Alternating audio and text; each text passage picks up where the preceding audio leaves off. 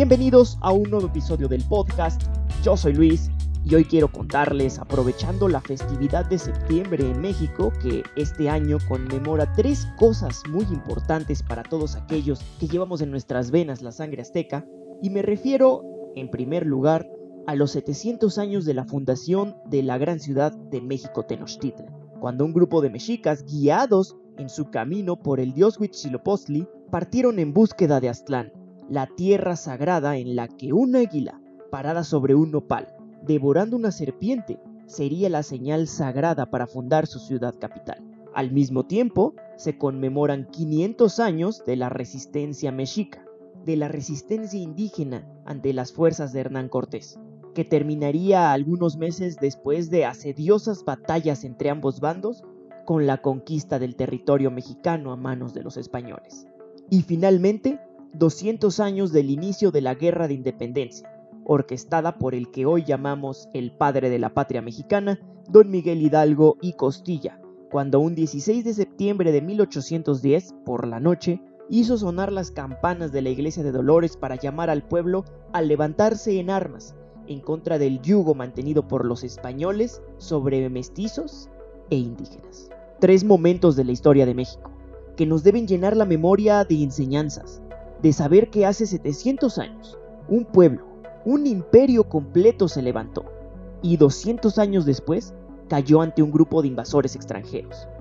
Un pueblo dominado y sometido por la corona española, que tuvo el valor de levantarse en armas para liberarse de la presión de los españoles.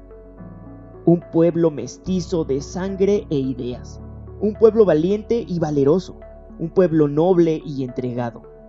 Y es que 700 años después, aunque claramente no somos los mismos, aquellas raíces siguen impregnadas en nuestra historia. 200 años después, los Estados Unidos mexicanos se levantaron para nunca más volver a caer. Somos esa llamada raza de bronce, que da todo de sí para salir adelante a pesar de las adversidades. Los mexicanos somos un pueblo abusado, saqueado, sometido, incluso por nuestros propios compatriotas. Pero que a pesar de todo eso, se mantiene firme, firme en riquezas culturales, en ideales y principios, firme en todo el sentido de la palabra. Somos un pueblo noble y generoso, un pueblo que da la mano a propios y extraños cuando más lo necesitan, e incluso cuando las circunstancias ni siquiera nos favorecen. Somos un pueblo honrado que ha definido su andar con base en lo que la historia nos ha enseñado. El camino no ha sido fácil. Las páginas de nuestros libros de historia se encuentran manchadas de sangre, sangre de los indígenas que resistieron, sangre de los héroes que nos dieron patria y libertad, sangre de los que pelearon ante los invasores en defensa de nuestra soberanía nacional. Y hoy, gracias a todos aquellos personajes a los que llamamos héroes, padres y madres de nuestra patria mexicana, estamos de pie, más fuertes que nunca antes y estoy seguro que seremos más fuertes todavía. Por todo eso, Hoy les digo que el corazón se me enorgullece de ser mexicano. La piel se me enchina con cada estrofa de nuestro himno. El sentirme mexicano me mueve a ser mejor, a demostrar de qué estamos hechos y dejar en claro que somos capaces de todo lo que nos propongamos. Está en nuestras venas esa sangre guerrera, que no se rinde, que lucha hasta el final. Está en nuestra esencia y no debemos desaprovecharla. Por eso hoy los invito a que seamos esas mejores personas, si quieren en un mínimo aspecto de nuestra vida, por más pequeño que pueda parecer, pero hará un cambio importante en los demás. Somos mexicanos, orgullosamente mexicanos, hermanos mexicanos. ¡Viva México!